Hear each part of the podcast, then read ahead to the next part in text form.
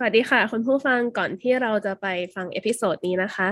ก็จะขอมีคำเตือนเล็กน้อยว่า episode นี้นะคะ เหมือนเดิมก็คือว่าเราอัดกันผ่านซูมนะคะดังนั้นอาจจะมีเรื่องของเสียงที่มันไม่ clear เหมือนที่เราไปอัดที่สตูดิโอหรือว่าจังหวะที่มันอาจจะแบบขาดความโบ๊ะบะบ้างอะไรอย่างเงี้ยนะคะ ก็ขออภัยมาณที่นี้ด้วยนะคะ แล้วก็หวังว่าเมื่อสถานการณ์ดีขึ้นเราจะได้กลับไปอัดที่สตูดิโอเหมือนเดิมนะคะอีกเรื่องหนึ่งก็คือว่าการพูดคุยกันของเราใน episode นี้นะคะ อาจจะมีการเปิดเผยเนื้อหาสำคัญของหนังนะคะ เราก็แนะนำว่าคนที่จะมาฟังเนี่ยอยากให้ดูหนังที่เราพูดถึงใน episode นี้กันมาก่อนนะคะ ก็จะได้ไม่เสียอรรถรสในการรับชม แต่ว่าถ้าใครยินดีที่จะรับฟังก็ไปฟังกันได้เลยค่ะ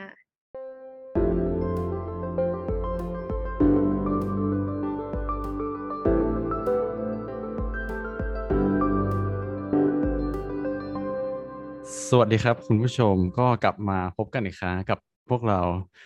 รายการหิวหนังนะครับ ผมก็อย่างที่ทุกคนน่าจะได้เห็นจากชื่อตอนชื่อปกภาพปกวันนี้แล้วก็ วันนี้เราจะคุยกันถึงหนังอีกหนังในตำนานเนาะของเดวิดฟินเชอร์ที่ชื่อว่า Seven นั่นเองนะครับเอ่อแต่ชื่อหนังจริงๆ ในเรื่องนี้มันไม่ได้สะกดว่า S E V E N แต่เป็น S E แล้วก็เขียนด้วยเลข 7 E N อ่าเป็นสไตล์การเขียนชื่อหนังเรื่องนี้นั่นเองนะครับโอเคอยู่กับพวกเราสามคนเช่นเคยนะครับ โอเล่ครับ แพงค่ะ แตงโมครับ โอเคฮะ ก็ เหตุผลที่เราหยิบยกเรื่องในวันนี้ก็จริงๆก็ไม่มีอะไรมากเลยก็คือ เราพยายามจะสลับสลับช่องของหนังที่เราเอามาคุยกันเนาะแล้วก็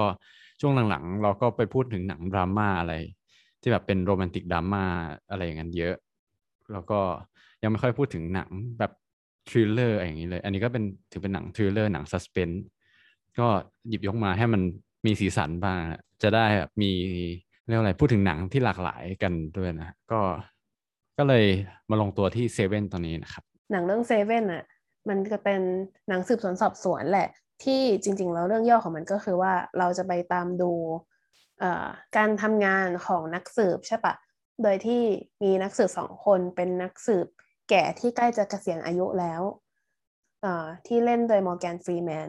แล้วก็นักสืบหนุ่มที่เพิ่งย้ายเข้ามาทำงาน แล้วก็แบบมีอีโก้อะไรเงี้ยที่เล่นโดยแบรดพิตต์แล้วก็ สองคนเนี้ยปรากฏว่าพอเข้ามาแบบเริ่มทำงานด้วยกันอะปรากฏว่ามันก็มีคดีคดีหนึ่งที่เป็นคดี serial killer หรือว่าฆาตกรต่อเนื่อง อืมซึ่งหลาย ๆ คนที่เป็นคอเรื่องราวแนวสืบสวนสอบสวนฆาตกรแบบฆาตกรรมต่อเนื่องอะไรอย่างเงี้ย ก็พอจะเคยได้ยินกันมาบ้างเนาะว่าเอ่อการฆาตกรรมต่อเนื่องเนี่ยมันมันมีความพิเศษแตกต่างจากการเอ่อที่เป็น การฆาตกรรมธรรมดา เพราะว่าปกติเวลาเราเห็นคดีฆาตกรรมที่แบบคนนึงไปฆ่าอีกคนนึงอะไรเงี้ยมันก็มักจะมีแรงจูงใจที่เป็นแบบ ไม่ว่าจะเป็นเรื่องผลประโยชน์ การเงินความหึงหวง ความโกรธนู่นนี่นั่นอุบัติเหตุป้องกันตัวอะไรอย่างเงี้ยใช่ปะแต่ว่าอ่าการกระทำของ serial killer หรือว่าฆาตกรต่อเนื่องที่เรื่องราวมันมีความ เรียกว่าน่าสนใจหรือว่าโดดเด่นกว่าการคดีฆาตกรรมปกติเนี่ยก็คือว่า ตัวฆาตกรอะเขาใช้การฆาตกรรมของเขาว่าเอ่อในการส่งสารอะไรบางอย่าง หรือทำพิธีกรรมอะไรบางอย่าง อืมแทนที่จะเป็นการฆ่าคนคนนั้นด้วยด้วยแบบความเกลียดชังหรืออะไรบางอย่างที่เป็นแบบเฉพาะเจาะจงไปยังคนนั้นอะแต่ว่าเขาจะมีเหยื่อหลายคนใช่ปะแล้วเหยื่อแต่ละคนก็จะมีแบบแพทเทิร์นบางอย่างมี เนี่ยแหละมีแบบเหมือนเขากระทำสิ่งเหล่านี้มันเกิดมาจากความเชื่อ ความคิดอะไรที่มันแบบมีตรรกะที่มันผิดจากมนุษย์มานามากๆอะไรเงี้ยมันก็เลยคนเราก็เลยมาจะชอบเรื่องสืบสวนแนว serial killer ซึ่งในหนังเรื่องเซเว่นเนี้ยเอ่อฆาตกรต่อเนื่องที่ทำการฆาตกรรมในเรื่องเนี้ยก็ฆ่าคนตามบาปเจ็ดประการใช่ป่ะอืมอยากมาบีฟคร่าวๆให้ฟังก่อนแล้วกันว่าเซเว่นหรือ Seven Deadly Sins อะมันพูดถึงอะไรบ้าง เออ เรื่องเนี้ย หนังเรื่องเนี้ยก็ base หลักมาจาก Seven Deadly Sins ใช่ไหมหรือว่าแปลเป็นไทยมันมี การแปลเป็นไทยอย่างเป็นทางการว่าบาปต้นเจ็ดประการ เออมันคือ cardinal sin หรือสักอย่าง คือมันมีชื่อได้สองชื่อ เออ แต่ว่าภาษาอังกฤษที่นิยมกว่าจะชื่อว่า seven deadly sin ก็คือบาปที่อันตรายเจ็ดประการ มีอะไรบ้าง อะ ก็มีหนึ่งลัสภาษาไทยก็คือราคะ ก็คือความหมกมุ่นทางเพศใช่ไหมสองก็คือกลัตโทนีหรือความตะกะ อ่า นที่สามคือกรีดหรือแปลเป็นไทยคือโลภะก็คือความโลภความอยากได้อยากมี อันที่สี่ก็คือ sloth หรือความเกียจค้านนั่นเอง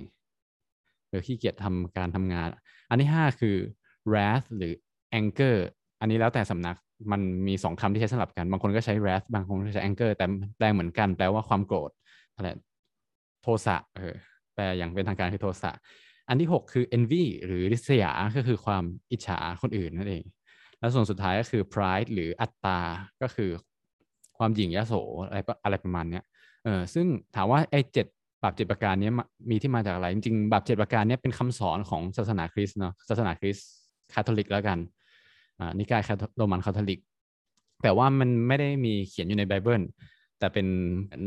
พระสันตะปาปาเกรกอรีที่หนึ่งเป็นคนเขียน แต่เขาไม่ได้เขียนมา เขาไม่ได้เป็นคนเริ่มเขียนนะ เหมือนก่อนหน้านี้มีเรียกว่าอะไรเป็นนักบวช ที่ไปปลีกวิเวกอะเออแล้วเขาก็เขียนมาแต่ตอนนั้นเป็นมันเป็นบาปแปดประการอะไรสักอย่าง แต่ว่าถูกมา revise ใหม่ โดยพระสันตะปาปาเกรกอรีที่หนึ่งเออแล้วก็ถูกทำให้โด่งดัง แล้วก็ถูกสอนต่อๆกันมาบางบางบทก็แบบแกะสลักตามฝาผนังเลยอะไรเงี้ยเออถูกสอนมาอยู่ในปัจจุบันอ่านั่นคือที่มาที่ไปของของ Seven Deadly Sins นั่นเอง ก็ หลังจากที่ทุกคนรู้จักบาปเจ็ดประการไปแล้วเนาะก็อยากจะขอย้ำอีกรอบนึงว่าแล้วว่าความสนุกอย่างหนึ่งอะของการดูหนังที่มันเป็นหนังแนวสืบสวนสอบสวนอะก็คือว่าคนดูอะเราจะไม่รู้ตอนจบของเรื่องหรือว่าระหว่างที่ดูดูไปอะมันจะมีความระทึกขวัญมันจะมีความลุ้นว่าต่อไปจะเป็นยังไง ซึ่งที่เราคุยกันใน episode เนี้ยเราก็จะเต็มไปด้วยการ spoil นะคะ ก็อยากจะแนะนำจริง ๆสำหรับตอนนี้ว่าใครที่ยังไม่ได้ดูหนังเรื่องเซเว่นเนี่ยก็แนะนำให้ไปดูมาก่อน เพราะว่าเดี๋ยวมาฟังของเราเราจะเสียอรรถรสมาก ๆ เลย อืม เพราะว่าเราก็จะไม่ได้เล่าคือเรารู้สึกว่าเสน่ห์ของหนังสืบสวนสอบสวนนะมันคือ มันจะมีความแบบเหมือน เปิดมาด้วยคำถามเต็มไปหมดใช่ป่ะเราก็ค่อยๆไขไปทีละเปลาะแล้วในขณะที่เหมือนเรื่องราวมันค่อยๆไขคลี่คลายไปเรื่อยๆปรากฏว่าบางทีคลี่คลายไปแล้วมันดันไปเจอกับ คำถามต่อไปอย่างเงี้ยไปเรื่อยๆไปเรื่อยๆจนไปตอนจบอะเออเรารู้สึกว่าแบบโครงเรื่องของไม่ว่าจะเป็นหนังหรือนิยายแนวสืบสวนนะมันเป็นแบบนี้ ก็นั่นแหละ ไปดูกันมาก่อนนะคะ อืม ทีนี้กลับเข้ามาคุยว่าดูหนังเรื่องนี้แล้วแต่ละคนคิดเห็นยังไงหรือว่าชอบไม่ชอบยังไงบ้างมันมาเที่ยวแรกก่อนเลยแล้วกัน ก็ จริงๆเราแรกเคยดูหนังเรื่องนี้มาก่อน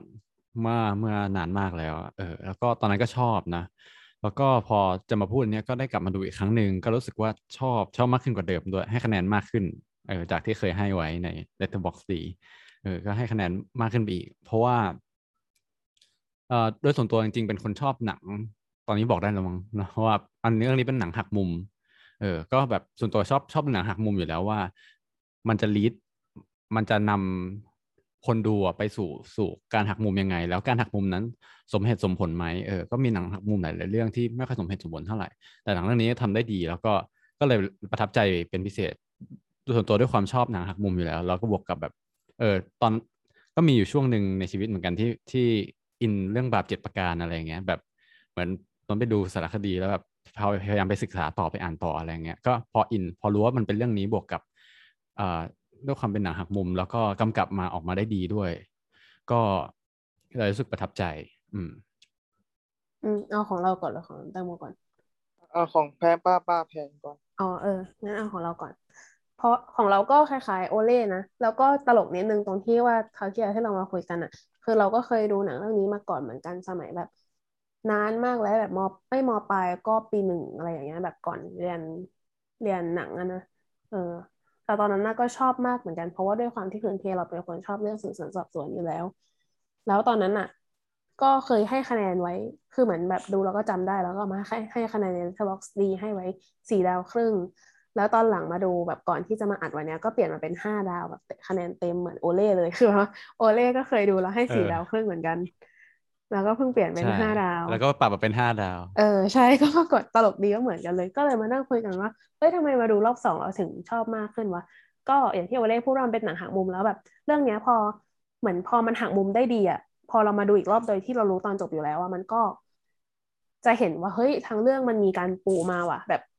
เราว่ามันเป็นกับหนังหักมุมหลายๆเรื่องที่แบบว่าเหมือนพอเรารู้ตอนจบแล้วว่าพอเรามาดูอีกรอบเราจะเห็นว่า เฮ้ยคนทำเขาจงใจหย่อนอะไรบางอย่างมา ปูปูเรื่องมาทำให้ตอนจบมันแบบ มันรุนแรงขึ้นมันหักมุมแล้วมันแบบช็อกคนดูมากขึ้นอะไรเงี้ยแล้วก็อีกอย่างหนึ่งที่เราว่าทำให้เราประทับใจมากขึ้นคือ เหมือนพอเราไปเรียนหนังมาแล้วอะเราก็กลับมาดูเรื่องนี้แล้วเรารู้สึกว่า เออ คนทำคนกำกับก็คือเดวิดฟินเชอร์เขาหรือคนเขียนบทหรือว่าองค์ประกอบหลายๆอย่างของหนัง ในเรื่องนี้มันมันทำได้กลมกลืนกันดี แล้วก็แบบส่งอิทธิพลซึ่งกันและกันทำให้หนังมันแบบ เอ่อ ทำให้หนังมันดีอะทำให้หนังมันนำพาอารมณ์ของคนดูหรือว่า ค่อยๆ คลี่คลาย information มาได้อย่างแบบสนุกสนานน่าติดตามไปตลอดอะไรเงี้ยเออเราก็เลยชอบมากขึ้น อืมอ่าของเราใช่ไหม ก็คือมันจะมีคือจริงๆอะมันจะมีรอบที่แบบเราคุยกันแล้วเราดูดูรอบหนึ่งใช่ปะแล้วมันก็มีแล้วจริง ๆ ก่อนที่มาคุยวันเนี้ยก็มาดูอีกรอบหนึ่ง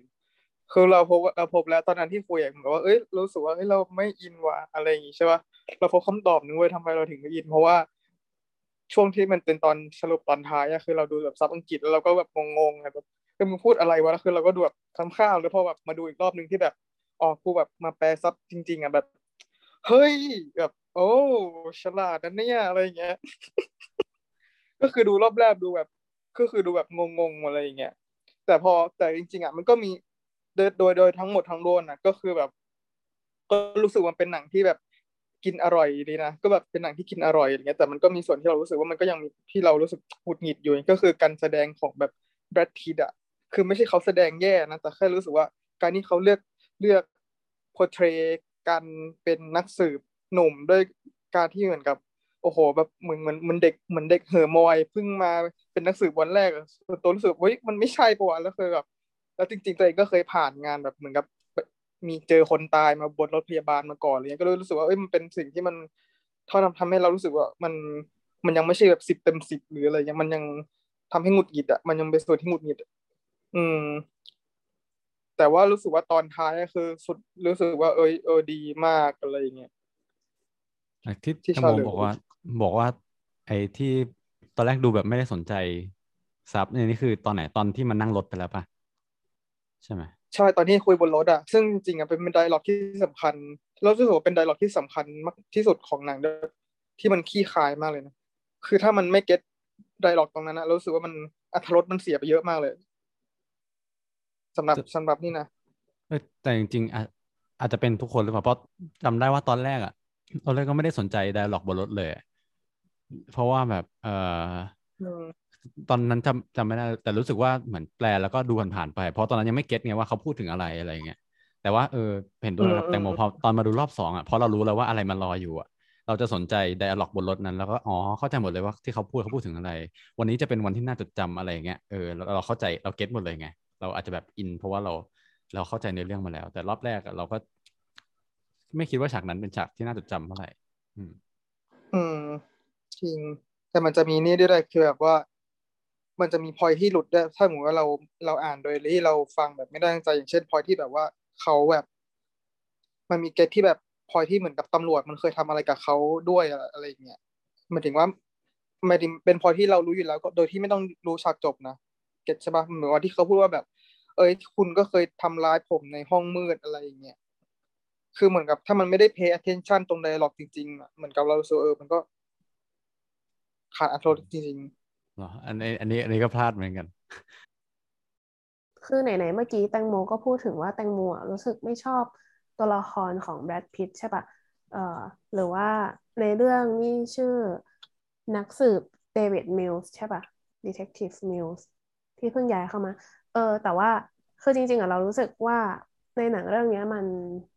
มันเลือกเลือกตัวละครมาได้ดีนะ แล้วก็สำหรับเราแบรดพิตเป็นนักแสดงที่เก่ง เพราะว่าในเรื่องนี้เขาก็แสดงหน้เหมือนไส้ดีอะ แบบ เพราะว่าเราก็จะเห็นว่า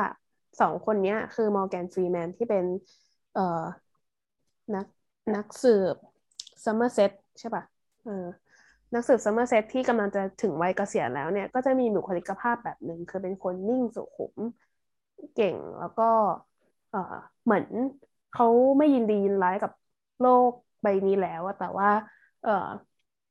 นักสืบหนุ่มที่เพิ่งย้ายเข้ามา ก็คือนักสืบมิวส์เนี่ยก็ มีความแบบเป็นคนรุ่นใหม่ไฟแรง อยากจะเป็นฮีโร่อยากจะขี้คลายคดี ก็เชื่อมั่นในตัวเองมากๆ ไม่อยากให้ใครมาดูถูกอะไรใช่ไหมเออมันก็ในเรื่องอะ เราก็จะได้เห็นจากเหมือนสองคนที่มันอยู่ด้านตรงข้ามกันมากประมาณหนึ่งอะเราค่อยๆพัฒนาความสัมพันธ์ ค่อยๆสนิทกันมากขึ้นไว้วางใจกันมากขึ้นจนท้ายที่สุดอะเขากลายมาเป็นคู่หูกันในเรื่องนี้ยแต่ว่า เออ ทีนี้ อีกอย่างหนึ่งที่เรารู้สึกว่าน่าพูดถึงอะคือเรื่องเซเว่นคือเซเว่นที่เป็นชื่อเรื่องอะนอกจากมันจะเป็นเรื่องของแบบเจ็ดประการเราจะสังเกตว่าเรื่องนี้เขาจะมีความคุมธีมเลขเจ็ดอยู่เว้ยคือเรื่องอะมันจะเลือกเล่าแบบมีไตเติ้ลขึ้นเป็นวันจันทร์อังคารพุธพฤหัสศุกร์เสาร์อาทิตย์ใช่ปะเป็นทั้งหมดเจ็ดวัน แล้วทุกๆวันอะ ก็จะมีคนตายวันละคนด้วย อืมซึ่งตอนนี้ตอนหลังเราก็จะรู้ว่าเป็นความตั้งใจของฆาตกรใช่ไหมแล้วก็เปิดมาเนี่ย เหมือนวันที่สองมั้งซัมเมอร์เซตก็เข้าไปคุย แล้วก็บอกว่า เออเหมือนก่อนที่เขาจะเกษียณอายุราชการเหมือนเขามีเวลาก่อนที่เขาจะเกษียณรีทายไปจากอาชีพตำรวจเนี่ยอยู่เจ็ดวัน เท่ากับว่าเจ็ดวันนี้จะเป็นการนับถอยหลังของของการเกษียณอายุราชการของซัมเมอร์เซตไปด้วยพร้อมๆกับที่คดีฆาตกรรมเนี้ยมันเกิดขึ้นอะ มันก็เป็นแบบคุมธีมเลขเจ็ดใช่ปะแล้วก็อีกธีมหนึ่งอะที่เราเห็นในหนังเรื่องเนี้ย ก็คือ คือเรารู้สึกว่าหนังเรื่องนี้มันดีตรงที่ว่ามันเป็นหนังที่พูดถึงความความโหดร้ายของมนุษย์อะคือเรารู้สึกว่าแบบหลาย ๆ ครั้งอะพอเราฟังเรื่องเกี่ยวกับ serial killer อะเราฟังตรรกะของเขาแบบ ความรังเกียจความรังเกียจที่มีต่อมนุษย์คนอื่น หรือว่าแบบการทำพิธีบูชาซาตานหรืออะไรบางอย่างอะไรเงี้ยที่เป็นโมทีฟของ ของฆาตกรต่อเนื่องอะหลายครั้งอะเราจะรู้สึกว่าเฮ้ยมันเป็นตรรกะที่แบบวิบัติอะหมายถึงว่า เออเราเราไม่มีเอมพัตตีหรือเราเราไปไม่สามารถไปเข้าใจเขาได้อะไรอย่างเงี้เออ แต่เรื่องเนี้ยเรารู้สึกว่าเขาอะนำความ violence เหล่านั้นนะเข้ามาใกล้เรามากขึ้นอะเออเพราะว่าเหมือนฆาตกรต่อเนื่องคนเนี้ยไอ้จอห์นโดเนี่ยที่สุดท้ายสิ่งที่เขาจะแบบ ส่งเมสเซจออกมา แล้วว่ามันคือคือเรื่องบาปเจ็ดประการนี้คือทุกคนเขาเชื่อว่าทุกคนในโลกนี้เป็นคนบาปอืมดูจากที่เขาแบบแสดงให้เห็นเหยื่อของการฆาตกรรมของเขาแต่ละรายอะไรเนี่ยก็เป็นเครื่องสะท้อนใช่ปะของบาปแต่ละอาการ ซึ่งเราก็จะเห็นว่าเหยื่อเขาก็เป็นคนทั่ว ๆ ไปที่ใช้ชีวิตทั่ว ๆ ไปอะจริง ๆ แล้วอะไรเงี้ยเขาก็ไปมองบาปเหล่านั้น รวมไปถึง การที่สุดท้ายเอนักสืบหนุ่มของเราที่แบบเราเห็นมาทั้งเรื่องแล้วดูเป็นคนปกติที่ใกล้เคียงกับเราอะ ก็กลายเป็นตัวแทนของบาปข้อแรสที่เป็นความโกรธใช่ปะเออมันเหมือนธีมของเรื่องนี้มันพยายามจะบอกว่า เฮ้ย violence is all around อะแบบมีความรุนแรงโหดร้ายอยู่รอบๆตัวไปหมดเลย รอบๆในเมืองนี้หรืออะไรเงี้ย เพราะว่าแล้วนอกจากนั้นนะในเรื่องอะเวลาที่ อืมนักแบบเรื่องราวที่นักสืบมันคุยกันอะไรอย่างเงี้ย มันก็สะท้อนให้เห็นว่าโลกที่ไอคนครอบครัวของ Detective Mills ที่มันย้ายมาจากเมืองที่สงบสุขทางตอนเหนือลงมาอยู่ที่เมืองเนี้ย มันก็กลายเป็นเมืองที่แบบเต็มไปด้วยความโหดร้ายอะแบบวันก่อนมีข่าวว่าผู้ชาย เอ่อเอาพาหมาออกไปจูงแล้วโดนแบบโดนแทงตาสองข้างใช่ปะมันเห็นว่าแบบเฮ้ยทำไมแบบคนเรามันคนเราในเมืองสมัยใหม่มันถูก drive ให้แบบว่า กลายเป็นกระทำต่อกันได้โหดร้ายขนาดนี้แบบการฆาตกรรมกันมันเริ่มรุนแรงขึ้นเรื่อยๆอะไรอย่างเงี้ยเออหรือว่าไอ้ตัวซัมเมอร์เซตเองก็จะรู้สึกว่า เอ้ย โลกที่เต็มไปด้วยความ violence อย่างนี้มากขึ้นอะเขาก็ react แบบหนึ่งคือเขารู้สึกว่าแบบเขาปลงแล้วอะเขาแบบเหนื่อยกับการที่โลกมันเต็มไปด้วยแบบ ความรุนแรงโหดร้ายเหล่านี้แล้วเขาก็ดีใจมากที่เขาจะได้เกษียณอายุออกไปจากการเป็นตำรวจสักทีแล้วก็แบบไปอยู่เงียบๆของเขาเองอะไรเงี้ย คือเขาแบบรู้สึกว่าโลกมันโหดร้ายถึงขนาดที่เขาอย่างที่เขาเคยเล่าให้เมียของนิวส์ฟังใช่ปะว่า คือเหมือนเขาเคยเขาเคยมีแฟนคนหนึ่งแล้วแฟนเขาก็ท้องอะแต่เขาถึงกับบอกให้แฟนไปทำแท้งเพราะเขารู้สึกว่าเขาไม่ได้อยากให้ลูกเกิดมาในโลกที่โหดร้ายแบบนี้อะอืมซึ่งเรารู้สึกว่าความเก่งของเดวิดฟินเชอร์คือ เขาคุมธีมเรื่องเรื่องความแบบ violence เนี้ยไม่ใช่แค่ในเรื่องราวที่เราเล่าให้ฟัง แต่ว่ายังไปถึงแบบวิธีการถ่ายทำหนังแบบ artistic ต่างๆ อย่างเช่น สีสันของเรื่องเขาก็จะคุมโทนทึมๆใช่ปะแล้วบรรยากาศฝนตกตลอดเวลาให้มันดูแบบมีความแบบ เออมีความ suspenseful แบบน่ากลัวมึงจะตกอะไรได้ขนาดนั้นนะแบบโอ้โหมึงออกบ้านมึงก็ตกเออใช่ หรือว่าแบบเราจะสังเกตว่าในเรื่องอะ มันจะมีความ ทำให้คนดูอยู่ไม่สุขด้วยเสียงอะแบบมันจะมีเสียงก็แก๊กก็แก๊กอะไรตลอดเวลาแบบเอออย่างเช่นแบบ มีคนมาขูดประตูของซัมเมอร์เซตระหว่างที่คุยอะไรอย่างเงี้ย หรือว่าเสียงฝนก็ดีหรือเสียงจอแจ๊กจอแจของเมืองก็ดี หรือว่าบ้านที่ตัวเอกไปอยู่ที่มิลส์กับแฟนเขาย้ายเข้าไปอยู่ ปรากฏว่าเป็นบ้านที่รถไฟใต้ดินผ่านแล้วบ้านจะสั่นถูกห้านาทีใช่ปะเอออันนี้มันก็เป็นกิมมิคของเรื่องที่แบบว่า มันมันเป็นเมืองที่มันไม่สามารถอยู่อย่างสงบสุขได้อะแล้วมันทำให้ประสาทคนเรามันจะเสีย เออคือเรารู้สึกว่าธีมของเรื่องนี้มันเป็นการสะท้อนว่า เหมือนในเมืองใหญ่ที่เต็มไปด้วยความวุ่นวายไอ้สิ่งเหล่านี้ไอ้การเกิดขึ้นของเมืองการกลายมาเป็นสังคมเมืองทุนนิยมต่างๆ อะไรเงี้ยมันทำให้คนอะกลายเป็นคนที่โหดร้ายมากขึ้น เต็มไปด้วยบาปมากขึ้นอะไรเงี้ยเออเราว่าสำหรับตีมันเป็นเรื่องนี้แหละ เพื่อนๆมีความเห็นยังไงบ้าง เออเราเราชอบชอบเจตนาในการเล่าเรื่องของของจอห์นโดนะจริงๆจอห์นโดเขาก็สารภาพว่า ไอเหตุที่เขาทำเนี่ยเหมือนเขาจะพยายาม raise awareness สร้างความตระหนักถึงถึงบาปที่มันอยู่ในท้องถนนประจำแต่ละวันเนี่ยเมื่อก่อนอย่างอย่างเช่นเมื่อก่อน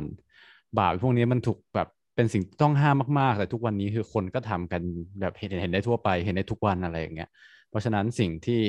สิ่งที่เขาทำก็คือเขาพยายามที่จะทำให้มันเป็นจุดสนใจเออด้วยการก่อคดีเจ็ดเจ็ดอันนี่แหละ แล้วก็ทำให้ทุกคนรู้ว่า เอ้ย คุณ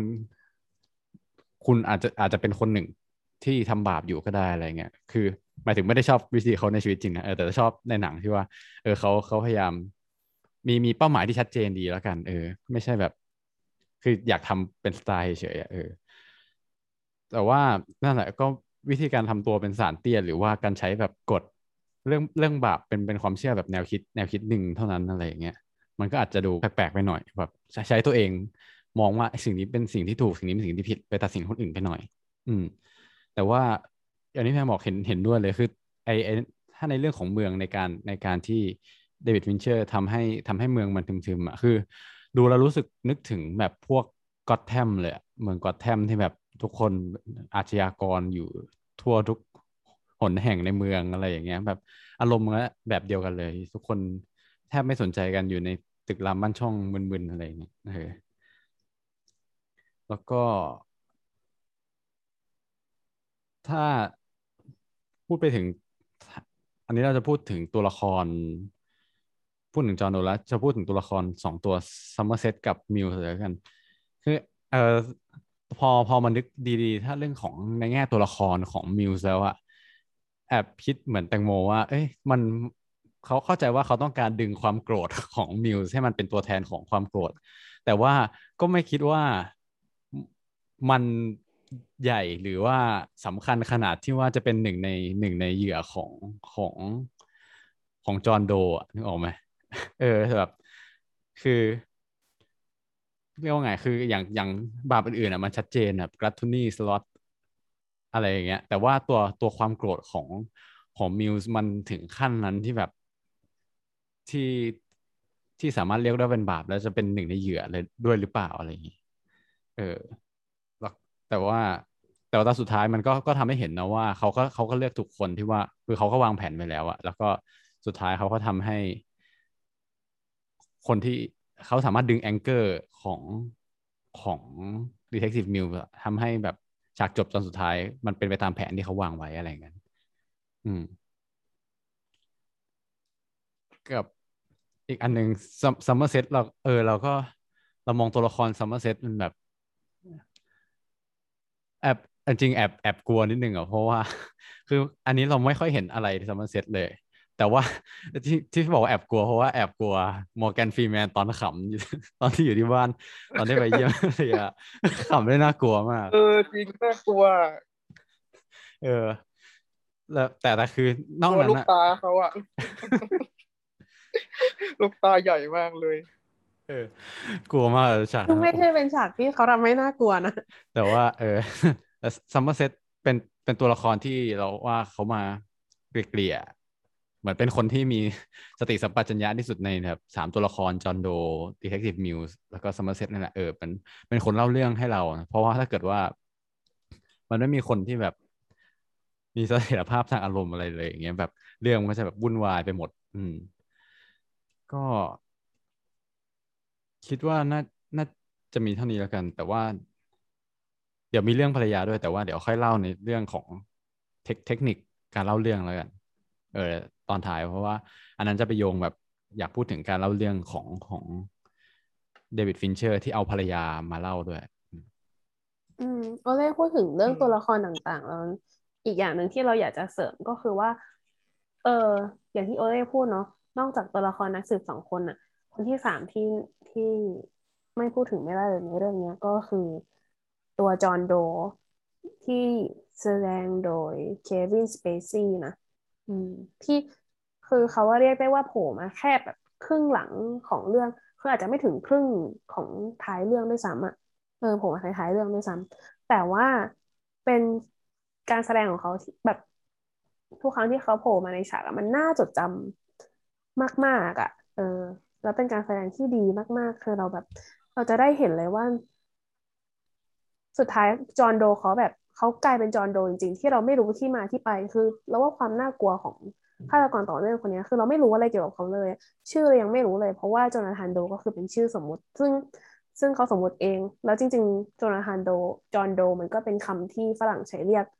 เหมือนคนที่ไม่ทราบชื่อสมมติเวลาไปเจอศพแล้วไม่รู้ว่าคนนี้เป็นใครก็จะตั้งไว้ก่อนว่าเป็นจอห์นโดถ้าเป็นผู้ชายค่ะถ้าเป็นเจน เอ้ยถ้าเป็นผู้หญิงก็เป็นเจนโด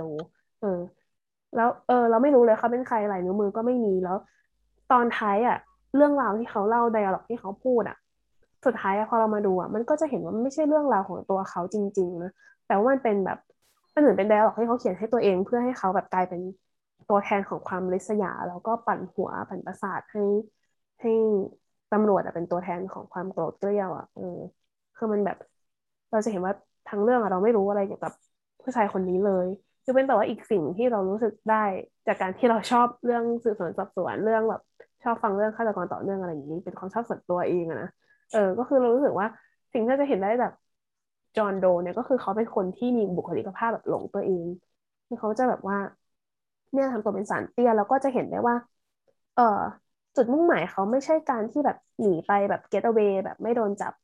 แล้วก็หายไปเลยอะไรอย่างนี้นะแต่เขาอยากเป็นที่รู้จักเขาอยาก ถูกเห็นเขาอยากส่งเสียงอะไรอย่างเงี้ย เออแล้วว่าฉากที่ดีมากๆอีกฉากหนึ่งที่แบบไม่แพ้ฉากเปิดกล่องในตอนท้ายอะคือคือฉากที่ เอ่อ พอเกิดฆาตกรรมขึ้นห้าครั้งแล้วจอห์นโดอยู่ดีๆก็มาที่สอนอใช่ปะเออแล้วหนังมันเลือกเล่าแบบว่า อนแรกเราไม่รู้ว่าใครมาเท่าไหร่อะแบบเออเป็นเรื่อยๆตอนแรกสมัยเราจำได้ว่าสมัยเราดูครั้งแรกอะเราคิดว่าเป็นเหยื่ออีกรายด้วยซ้ำที่เดินมาแล้วเราก็งงว่าเอ้าคนนี้ไม่ตายเหรออย่างเงี้ยแต่ปรากฏว่ากลายเป็นตัวฆาตกรเอง ช่วยหนูด้วยจับนี่เหรอช่วยหนูด้วย เออ ใช่เออเออแล้วคิดแบบเหมือนกันตอนแรก เออ แล้วที่มันเดินมาแล้วตะโกนเรียกว่าดีเทคทีฟอะ เออแล้วว่าแบบอันนั้นน่ะหลอนมากสำหรับเราคือแบบ เออเสียงที่เขาใช้มันแบบ มันเต็มไปด้วยความแบบหลงตัวเองความทรงอำนาจบางอย่าง แล้วก็แบบมันเป็นน้ำเสียงที่แบบว่า แบบดูฉันสิฉันอยู่เหนือกว่า แกทำอะไรฉันไม่ได้หรอกอะไรแบบเนี้ยเออสำหรับเรา มันมีแบบวายนั้นส่งออกมาจากตัวจอห์นโด ตั้งแต่ต้นจนจบตลอดเวลาอืมแล้วเควินสเปซี่จริงๆเขาก็เป็นนักแสดงที่เก่งมากใช่ป่ะแล้วก็คือก่อนหน้าเนี้เขาเคยแสดงหนังเรื่อง The Usual The Usual Suspect เออแล้วก็ American Beauty แล้วก็ หลังจากนั้นนะเขาก็มาร่วมงานกับเดวิดฟินเชอร์อีกในซีรีส์ Netflix Netflix เรื่อง House of Cards ที่เป็นเขาเล่นเป็นพระเอกของเรื่องเลยอะเออก็ถือว่าเป็นนักแสดงที่ฝีมือดีมาก ๆ เขาชอบได้บทยาก ๆ แบบนี้บทแบบหน้าแบบข้างนอกเป็นคนแบบนึง แต่ข้างในเต็มไปด้วยความซับซ้อนอะไรบางอย่างเลยซึ่งเรารู้สึกว่าเขาเอาอยู่มากอืม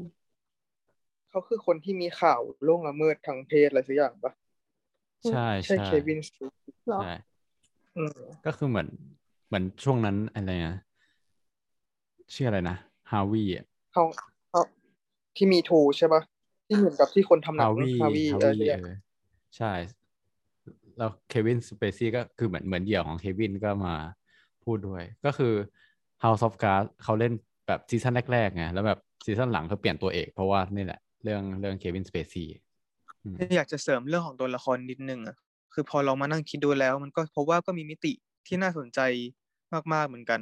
อย่างเช่นเรื่องของนักสืบเด็กกับนักสืบแก่ เหมือนก็จะเป็นคู่ตรงข้ามของคนที่อยากจะเปลี่ยนโลก ซึ่งก็คือนักสืบเด็ก แล้วก็นักสืบแก่ที่เป็นคนที่คิดว่าทำอะไรไม่ได้แล้ว และอยากหนีออกไปจากตรงนี้ ซึ่งพอเรามาคิดดูนะนักสืบแก่ ตะกี้ที่แพงว่าเหมือนเขาชินชากับโลกแห่งความรุนแรงไปแล้วแต่เรากับคิดว่าเขาอะท้ายที่สุดแล้วเขายังไม่ชินนะเห็นได้จากฉากที่เหมือนกับที่เขาออกจากสถานีสถานีตำรวจ แล้วก็นั่งขึ้นไปในรถใช่ไหมแล้วก็เห็นคนโดนทำร้ายข้างนอกอะแล้วเขาก็มีการใส่หน้าเล็กๆอะซึ่งจริงๆอะพอมาคิดก็เหมือนกับเขาก็ลักษณะคล้ายๆ เหมือนกับคนที่แบบอยากจะย้ายประเทศออกไป เหมือนกันเหมือนกับคิดว่าเออทนไม่ไหวแล้วอะไรเงี้ยคือ ไม่ใช่ว่าไม่รู้สึกไม่ได้ ไม่ได้รู้สึกรู้สาอะไรแต่คือเหมือนกับรู้สึกว่าเอออยากออกไปจากที่นี่มากกว่า ส่วนตัวนักสืบหนุ่มเนี่ยเออตอนแรกเราก็ไม่รู้เหมือนกันนะว่าทำไมเขาถึงอยากมาในเมืองนี้ แต่พอดูไปเรื่อย ๆ แล้วอะแล้วก็ลองมานั่งคิดแล้วก็จะค่อย ๆ เห็นชัดขึ้นเรื่อยๆว่าสิ่งที่เพราะว่าที่เขาเหตุผลที่เขาอยากมาที่เมืองแห่งเนี้ยก็เพราะว่าเขาอยากสร้างความเปลี่ยนแปลงให้กับสังคมที่เต็มไปด้วยความรุนแรงเนี่ยเหมือนกับไม่อยากเพิกเฉย อยากจะเปลี่ยนพลิกโฉมสังคมให้มันดีขึ้น ซึ่งแล้วมันก็มีตัวละครหนึ่งที่เราคิดว่ามันน่าสนใจแล้วเราก็ชอบมากๆเลยก็คือตัวจอห์นโด คือเราคิดว่าจริงๆแล้วอะพอมาคิดดูอีกทีนะเขาก็เหมือนเป็นเหรียญคนละด้านของนักสืบหนุ่มเหมือนกันนะคือในขณะที่นักสืบหนุ่มอยากเปลี่ยนแปลงสังคมที่เต็มไปด้วยความรุนแรงใช่ไหมเราคิดว่าจอห์นโดเขาก็อยากทำให้คนตระหนักว่าจริง ๆ แล้วสังคมก็เต็มไปด้วยความรุนแรง แต่คนไม่เคยมองเห็นมัน คนแล้วคนที่แบบคนที่เราคิดว่าคนคนธรรมดาก็คือ จริง ๆ แล้วก็อาจจะเป็นคนบาปหรือคนที่ทำผิดก็ได้ แล้วเขาก็เลยออกมาฆ่าเพื่อสร้างแรงกระเพื่อมตรงนี้ทำให้คนเห็นว่าจริง ๆ แล้วสังคมมันมีเต็มไปด้วยความรุนแรงนะเป็นไปด้วยคนบาปนะอะไรอย่างเงี้ยแต่ท้ายที่สุดแล้วอะเราก็รู้สึกว่าเราก็ไม่ได้เห็นด้วยกับการมองโลกของเขานะที่มองว่าทุกคนคือคนเฮี้ยแล้วก็เลยเราต้องออกมาฆ่าแบบมันเป็นการมองโลกที่แบบขาวดำมากๆ แล้วว่าวิธีการก็ดูแบบโหดร้ายมากๆเลยอะไรเงี้ยอืมเอออีกสิ่งหนึ่งที่คิดว่าจอร์นโดน่าสนใจก็คือ เขาก็เปิดโปงให้เห็นว่าจริง ๆ แล้วคนที่คนที่เหมือนกับคนที่อย่างเป็นตำรวจเนี่ยที่เราจะคิดว่าเป็นผู้พิทักษ์สันติราษฎร์ทำหน้าที่ถูกต้องแล้ว แต่จริง ๆ แล้วตัวเองก็กลับทำเรื่องแย่ๆเหมือนกัน อย่างเช่น การเข้าถึงข้อมูลการยืมหนังสือในห้องสมุดที่เป็นข้อมูลส่วนบุคคล หรือการรับสวยจากช่างถ่ายรูปอะไรเงี้ยซึ่งพอสุดท้ายแล้วเราก็จะเห็นว่าอีสิ่งเหล่านี้ก็กลายเป็นสิ่งที่มากลับมาทำร้ายตัวของตำรวจเอง จะเห็นได้ว่าอย่างที่ตอนที่จอห์นโดบอกว่าเขารู้ว่านักสืบหนุ่มมีเมียจากการเข้าถึงข้อมูล และสุดท้ายอะเขาก็เป็นคนที่ฆ่าเมียเองอะไรเงี้ย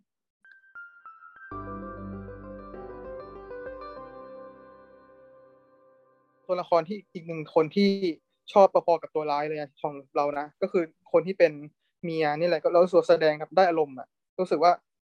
สำหรับเรานะ เราเห็นในคนคนนี้เรารู้สึกเราสัมผัสได้อย่างชัดเจนถึง ถึงความแปลกแยกความที่รู้สึกว่าไม่อยากอยู่ในเมืองนี้ต่อไปแล้วอะไรเงี้ยเออสำหรับเราเห็นจากคนนี้ชัดกว่าตัวมอร์แกนฟีแมนซะอีกอะไรเงี้ยอืม แค่นี้แหละหมดละอืมตัวละครเทซี่ก็เป็นตัวละครที่เราชอบมากเลยอะเพราะว่าเออเหมือนทั้งเรื่องเขาปูมาให้แบบเทรซี่เนี่ยดูเป็นคนที่มีจิตใจดีอบอ้อมอารีสวยแบบเป็นนางฟ้าคนหนึ่งเลยอะเออ แล้วก็แบบตอนที่เราเห็นว่าเขาแบบ รับไม่ได้เลยที่จะอยู่ในเมืองนี้ แล้วกำลังจะมีลูกอีก แล้วลูกต้องมาอยู่ในเมืองแบบนี้อะไรอย่างเงี้ยเขาก็แบบร้องไห้ออกมาอย่างเงี้ยแบบคนดูก็คือใจสลายตามอะไรเงี้ยแล้วยิ่งตอนสุดท้ายที่แบบว่าแอนอยู่ในกล่องอะไรเงี้ยมันก็ใจสลายสุดๆคือเรารู้สึกว่าเออตัวละครเนี้ยแบบทำได้ดีแบบสร้างมาได้ดีแล้วก็เออเลือกนักแสดงมาเล่นเป็นเป็นเน็ตพัทโทก็เล่นดีมากแล้วแบบสวยมากอะไรเงี้ยทำให้เรารู้สึกว่าเขาเป็นคน เขาเป็นคนดีคนหนึ่งเป็นคนบริสุทธิ์คนหนึ่งอะไรเงี้ย อืม เป็นคนสวย เป็นคนสวยเออแต่แต่เนี้ยรู้สึกว่าแบบ ในแง่การแสดงนะรู้สึกว่าถ้าถ้าถึงแม้ว่าอีตัวนักผูกนักสืบทั้งคู่จะแบบแครี่ไปได้เหมือนไม่ใช่การแสดงสิในแง่เนื้อเรื่องและการถึงแม้ว่า นักสืบสองคนเนี้ยจะเป็นได้แอร์ไทม์มากที่สุดอะแต่ท้าที่จริงแล้วคนที่เด่นที่สุดในเรื่องคือนาง คืออีตัวเมียพระเอกซึ่งเห็นมาแค่นิดเดียวและตัวจอนโด ซึ่งไม่ได้เห็นอะไรโดยซ้ำเห็นแค่ตอนท้ายอย่างเงี้ยสำหรับเราอะซึ่งเออเราว่าพอมันความอ่าตัวตัวละครภรรยาเนี่ยมันก็เป็นความตั้งใจที่ที่เหมือนใส่ใส่ด้านด้านสว่างมาในด้านมืดของหนังทั้งเรื่องบ้างอะไรเงี้ยเออเพราะว่าแบทพิทเคยเคยพูดด้วยเลยว่าแบบตัวละครตัวนี้คือ เป็น the only sunshine in the movie เพราะเป็นตัวละครที่แบบเป็นเป็นแสงสว่างอันเดียว เออเป็นแสงอาทิตย์อันเดียวในในแบบความมืดของของทั้งเรื่องอะไรประมาณเนี้ย ก็เรางั้นเดี๋ยว ถ้าเกิดพูดถึงเรื่องภรรยาเดี๋ยวขอ เข้าถึงเรื่องของเทคนิคหนังเรื่องการเล่าเรื่องและการที่ที่ติดค้างไว้เมื่อกี้ คือไอเรื่องที่อยากจะเล่าให้ฟังก็คือเราส่วนตัวตอนที่ดูอะเราชอบเรื่อง ในแง่ของการเล่าเรื่องของของเรื่องนี้มาก ๆ ตรงที่ว่าอ่าพอมาดูยิ่งมาดูซ้ำอีกครั้งหนึ่งอะพอตอนดูรอบสองเราจะเห็นชัดขึ้นตรงที่ เหมือนเราพอเรารู้ว่าตอนจบ อะ เรายังไม่ได้พูดถึงเรื่องนี้แต่ว่า เชื่อว่าคุณผู้ฟังก็น่าจะดูกันว่าตอนจบอะจอห์นโดก็ตัดหัวของภรรยา Detective Mills มาใส่กล่องใช่ไหมแล้วก็มามาส่งให้ในที่เกิดเหตุตอนสุดท้ายเนี่ยเออ เอ่อการเล่าเรื่องคือตอนถ้าดูรอบแรกหรือ อาจจะดูผ่านไปเลย หรือว่าถ้าพอมาดูรอบสองอะเราจะเห็นว่าทำไมเขาถึงใส่ตัวละครภรรยามาเยอะขนาดนั้นทั้งที่แบบเหมือนตอนจะจบเรื่องแล้วอะเราเราไม่เห็นบทบาทความสำคัญของภรรยาในการใส่ตัวละครมันเลยถูกไหมเออในในภาพยนตร์อะการใส่ตัวละครแต่ละเรื่อง หรือการใส่ซีนแต่ละซีนมันจะมีความหมายเสมออะไรอย่างเงี้ยซึ่งการใส่ภรรยาของเขามาไม่ใช่แค่ฉากเดียว ไม่ใช่แค่สองฉากแต่แบบ ประมาณสามฉากเลยมั้งมันมีช่วงของการคุยช่วงที่มาเจอที่บ้านช่วงที่แบบ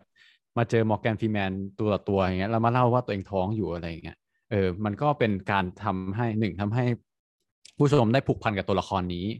เออสองมีการบอกว่า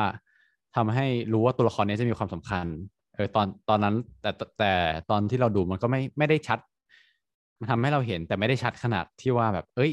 มันจะสำคัญนะเออแต่ตอนสุดท้ายเราก็รู้เลยว่า การที่ให้ airtime กับกับภรรยามากขนาดเนี้ยเป็นเพราะว่า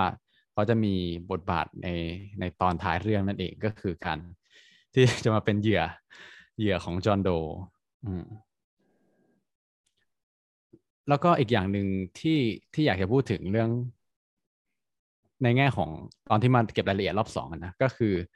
พอเรารู้ว่าตอนสุดท้ายที่ภรรยาจะถูกฆ่าใช่ไหมแล้วก็ตัดหัวมาใส่กล่องเนี่ย พอดูตอน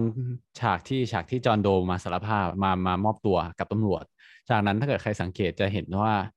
ระหว่างที่ Detective Mills กับซัมเมอร์เซตเดินเข้ามา มีเหมือนเป็นพนักงานในในโรงพักคนหนึ่งแหละ ก็พูดกับ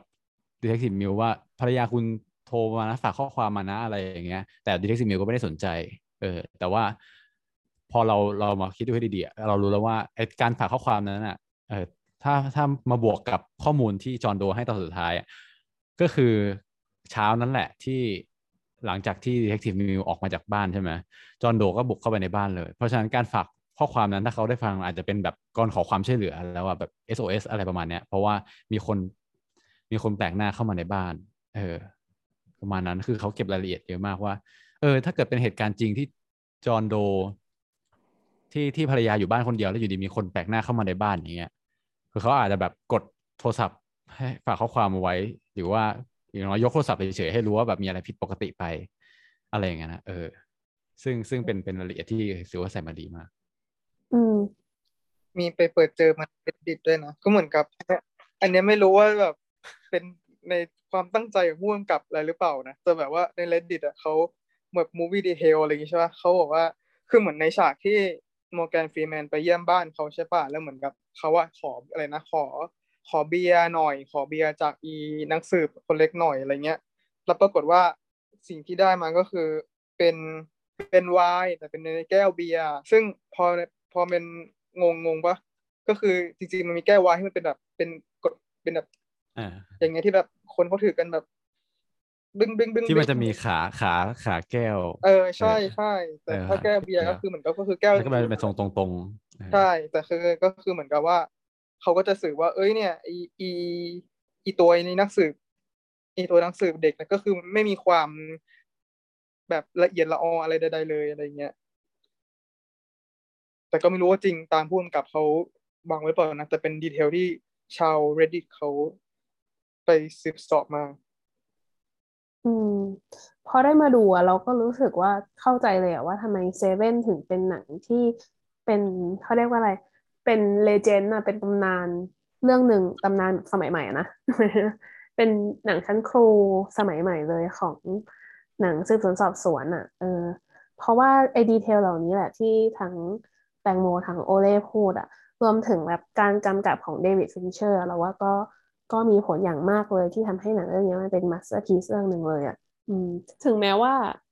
เดวิดฟินเชอร์เนี่ยเขาจะได้ชื่อว่าได้ขึ้นชื่อในเรื่องของความเนี้ยบความเฮี้ยบอะนะคือที่เมื่อกี้แตงโมถามว่า ไม่แน่ใจว่าเป็นสิ่งที่ผู้กำกับเขาตั้งใจหรือเปล่า เราว่าตั้งใจไว้เพราะว่าเดวิดฟินเชอร์เป็นคนที่ขึ้นชื่อเรื่องความเนี้ยบมากๆรวมถึงในเรื่องการแสดงเวลาถ่ายในกองถ่ายอะการถ่ายหกสิบ take เก้าสิบเก้า take ร้อย take อะไรอย่างเงี้ยมันเป็นเรื่องแบบ เรื่องที่เกิดจะเกิดขึ้นในกองของเดวิดฟินเชอร์เลยอะเขาจะเป็นคนที่ craft มากๆ เนี้ยบมากๆกับรายละเอียดอะไรเงี้ย อืม แล้วเรารู้สึกว่าคือจริง ๆอะเราไม่แน่ใจคือเราอะรู้สึกไม่ได้เห็นด้วยขนาดนั้นกับการที่แบบว่า เอ่อทำงานแบบอาจจะ craft เกินเหตุจนแบบว่าคนมันไม่ไหวหรือเปล่าอะไรอย่างเงี้ย แต่ว่าก็อาจจะต้องมี balance แต่ว่าก็ก็ยอมรับว่าผลงานของเขามันก็ออกมาดีอะนะ อืม แต่ก็เราก็ไม่ได้รู้สึกว่าการกระทำ แบบนี้มันถูกต้องเท่าไหร่ แต่ว่าก็นั่นแหละ แล้วเราก็มักจะชอบผลงานของฟินเชอร์ที่เรารู้สึกว่าเขาเหมาะมือกับการกำกับหนังสืบสวนสอบสวนมากเป็นพิเศษอะอย่างหนังที่เราจะชอบอะก็อย่างเช่น Se7en Gone Girl ใช่ปะ Zodiac ที่เป็นฆาตกรต่อเนื่องเหมือนกันเนาะแล้วก็ The Girl with the Dragon Tattoo แต่จริง ๆอะตัวเดวิดฟินเชอร์เขาก็ทำหนังหลากหลายแนวนะอ๋อ Fight Club อะไรเงี้ยที่ชอบ ก็จะเป็นแบบเห็นว่าจะเป็นแนว thriller หรือว่ามีความแบบมีความหักมุม มีความมีรายละเอียดอะไรต่างๆอะไรเงี้ยตลอดเลย แต่เขาก็ทำหนังหลายแนว แต่บางเรื่องเราก็ไม่ได้ชอบมากอะไรเงี้ยเออแต่เราสึกว่าเนี่ยวิธีการของฟินเชอร์มันเหมาะเหม็งกับการทำหนัง investigative ทำหนังสืบสวน อืม แล้วอีกเรื่องหนึ่งที่เรารู้สึกว่าเซเว่นอะทำได้ดีมากๆ แล้วมันเข้าตีมกับการทำหนังสืบสวนมากๆ ก็คือในเรื่องของวิธีการตัดต่อ หรือวิธีการเล่าเรื่องแบบค่อย ๆ เผยรายละเอียดอย่างนี้แหละ คืออย่างที่เราเกริ่นไปตอนต้นเนาะว่าความสนุกของหนังสืบสนสอบสวนเนี่ยคือมันเปิดมาด้วยคำถาม แล้วก็ระหว่างที่เรื่องดำเนินไปเนี่ย คนดูจะค่อยๆ ได้ครูได้เบาะแสบางอย่าง ที่บางครั้งอะมันเหมือนจะแบบเข้าใกล้คำตอบมากขึ้น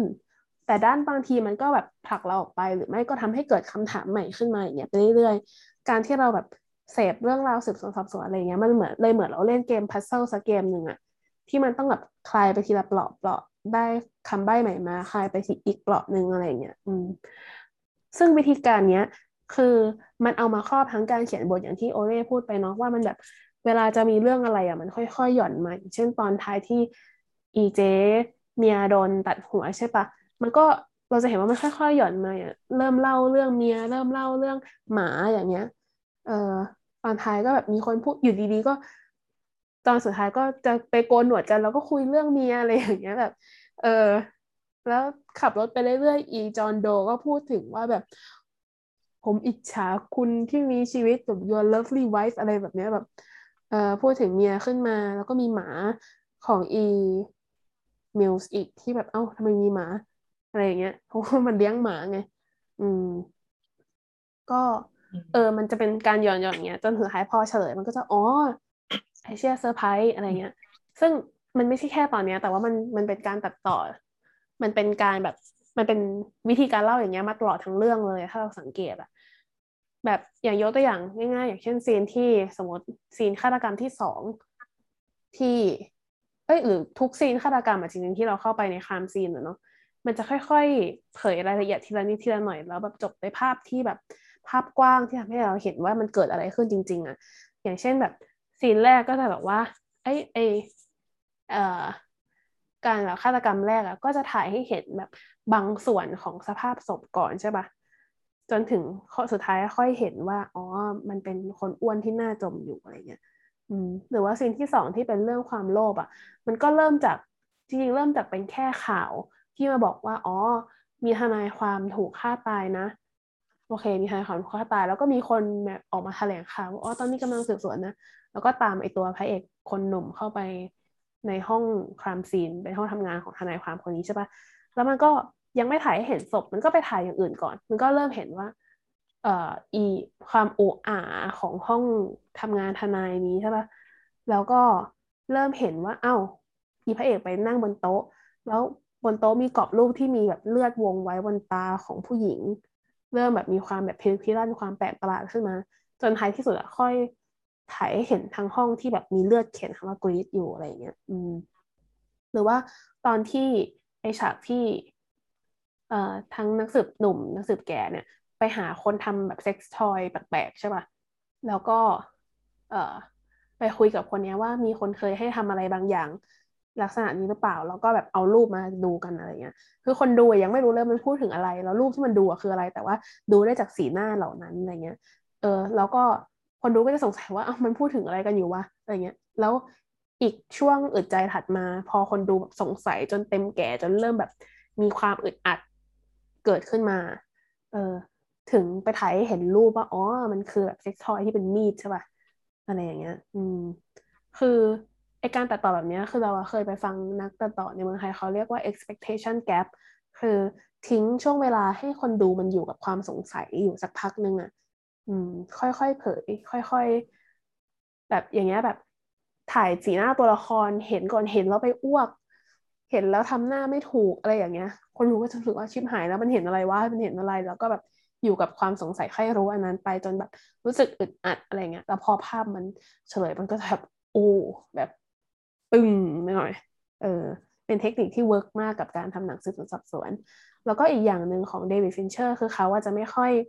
ใช้ภาพแคบหรือภาพ close up เท่าไหร่ แต่เมื่อไหร่ที่เขา close up อะ คือให้รู้เลยว่านั่นอะ คือเบาะแสคือสิ่งที่คุณต้องดู เออแบบในเรื่องนี้เราก็จะเห็นว่าเขาไม่ค่อยใช้ close up เลยยกเว้นแบบเนี่ยตอนที่เราพูดหมายถึงว่า เรื่องต่างๆที่เราบอกที่แบบว่า ที่เป็นสิ่งที่เน้นว่าแบบนี่นะคือเบาะแสนี่คือเบาะแสต่อไปอะไรเงี้ยอืมอย่างเรื่องรูป sex toy อันนั้นก็เป็น close up เออแล้วก็เดวิดฟินเชอร์ก็จะเป็นคนที่ไม่ใช้ช็อต handheld เท่าไหร่เลยแบบช็อตที่ใช้คนถือกล้องแล้วมันจะสั่นหน่อยๆให้ดูเป็นแบบการเคลื่อนไหวของมนุษย์อะไรเงี้ยแต่ว่าจะใช้กล้องที่อยู่บนขาตั้งหรืออยู่บนอุปกรณ์อื่นๆ ที่มันจะมีความนิ่ง ความสงบอะไรเงี้ยจะให้ความรู้สึกเหมือนแบบว่า เออ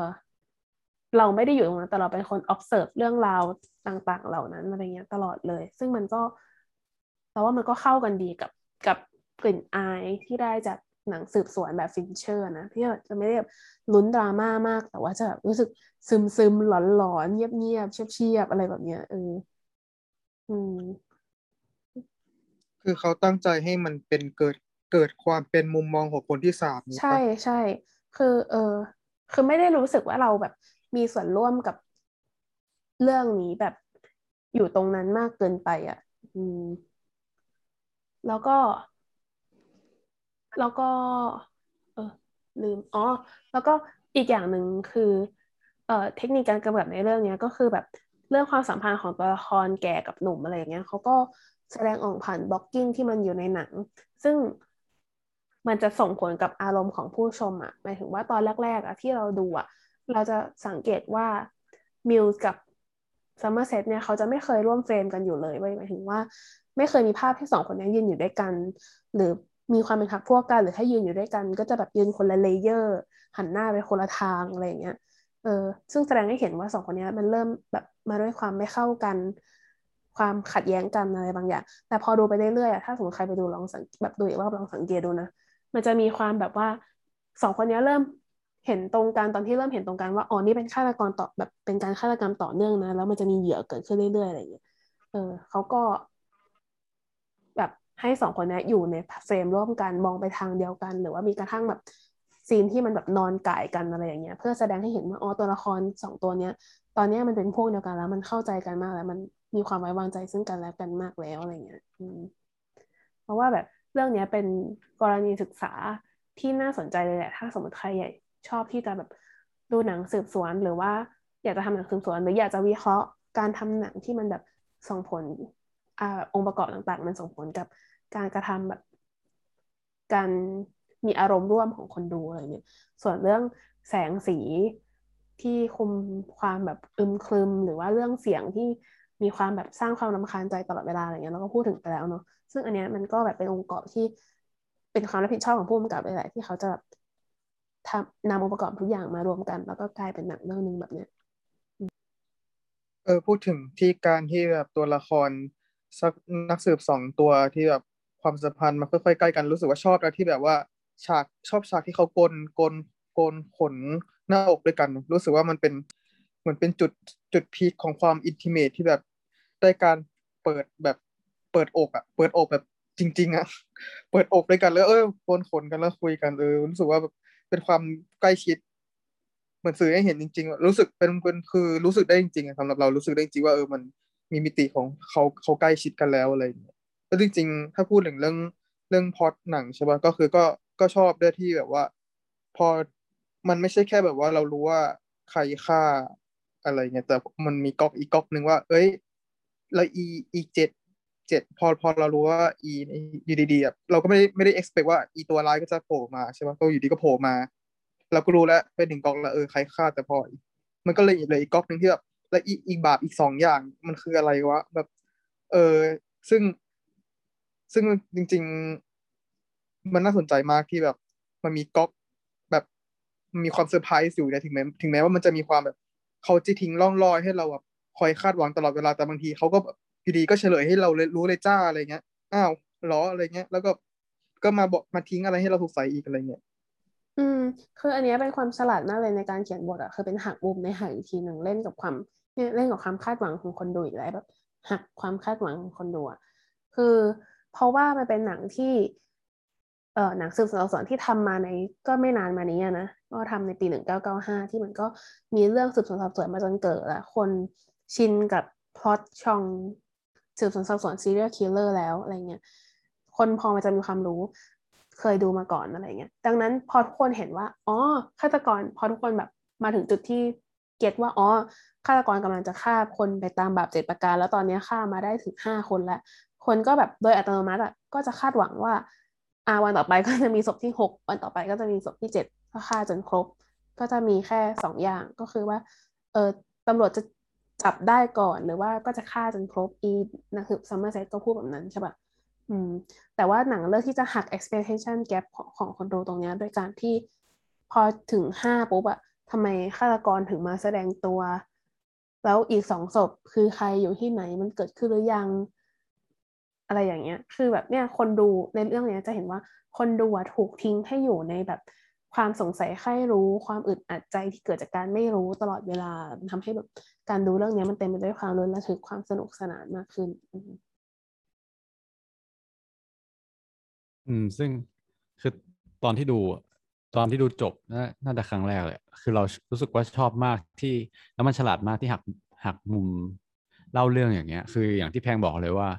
ตอนที่เราดูจริง ๆ ชื่อเรื่องมันก็บอกแล้วนะเซเว่นอย่างเงี้ย คือมันบอกอยู่แล้วมันต้องมีเจ็ดเจ็ดเหตุการณ์เจ็ดศพอะไรประมาณเนี้ยซึ่งถ้าเกิดว่ามันแบบ เกิดตัวละครทำมาไม่ครบเจ็ดอย่างเช่นทำค้างไว้ที่ห้าก่อนอะไรเงี้ยแล้วโดนจับก่อนมันก็แบบไม่คอมพลีทสำหรับหนังเรื่องนี้ก็รู้สึกแบบขาดขาดอะไรสักอย่างหรือว่าถ้าเกิดว่าหนังเรื่องนี้มันเล่าไปตามปกติก็คือทำให้ครบเจ็ดแล้วทำให้ครบเจ็ดแล้วค่อยไปตามจับให้ได้อะไรอย่างเงี้ยมันก็ค่อนข้างที่จะยืด เพราะว่าสมมติว่า พอมันครบเจ็ดอันแล้วอะคนดูก็จะเหมือนรู้สึก เอ้ยมันครบถ้วนแล้วคอมพลีทแล้ว เพราะฉะนั้น มันจะมีเวลาเล่าน้อยมากเลยช่วงข้างหลังอะในการตามจับผู้ร้ายอะเออแบบเพราะว่าคนเริ่มเบื่อแล้วว่ามันมันครบเจ็ดมันไม่มีอะไรให้คาดหวังต่อไปแล้วอะหนังก็เลยพลิกมาตรงที่ว่า เออพอครบห้าอันแล้ว ให้คนร้ายมามามามอบตัวก่อน เออ แล้วก็มาค่อยมาเฉลย ระหว่างนั้นอีกสองสองอันว่าอีกสองเหตุการณ์ที่เหลือ มันคืออะไร เออ มันฉลาดมากโดยที่แบบ คือตอน ถ้าถ้าเป็นเราก็คิดไม่ออกนะว่า ถ้าเกิดเอาให้จะเอาให้ครบเจ็ดแต่ว่าจะเล่าให้แบบจบพอดีอะมันจะเล่ายังไงเออหนังเรื่องนี้ก็แสดงให้เห็นตัวอย่างว่านี่ไงครบเจ็ดแล้วจบพอดีด้วยแล้วจับคนร้ายได้ด้วยแล้วแบบปิดปิดที่เจ็ดพอดีอะเออคือคลแม็กซ์อยู่ตอนท้ายเรื่องพอดีอะเออมันไม่มีความแบบยืดหลังหลังจากจบอืมซึ่งฉลาดมากๆเออ คิดไปจริงๆอะหนังมันแทบจะสปอยเราตั้งแต่ เราเห็นชื่อหนังเลยว่า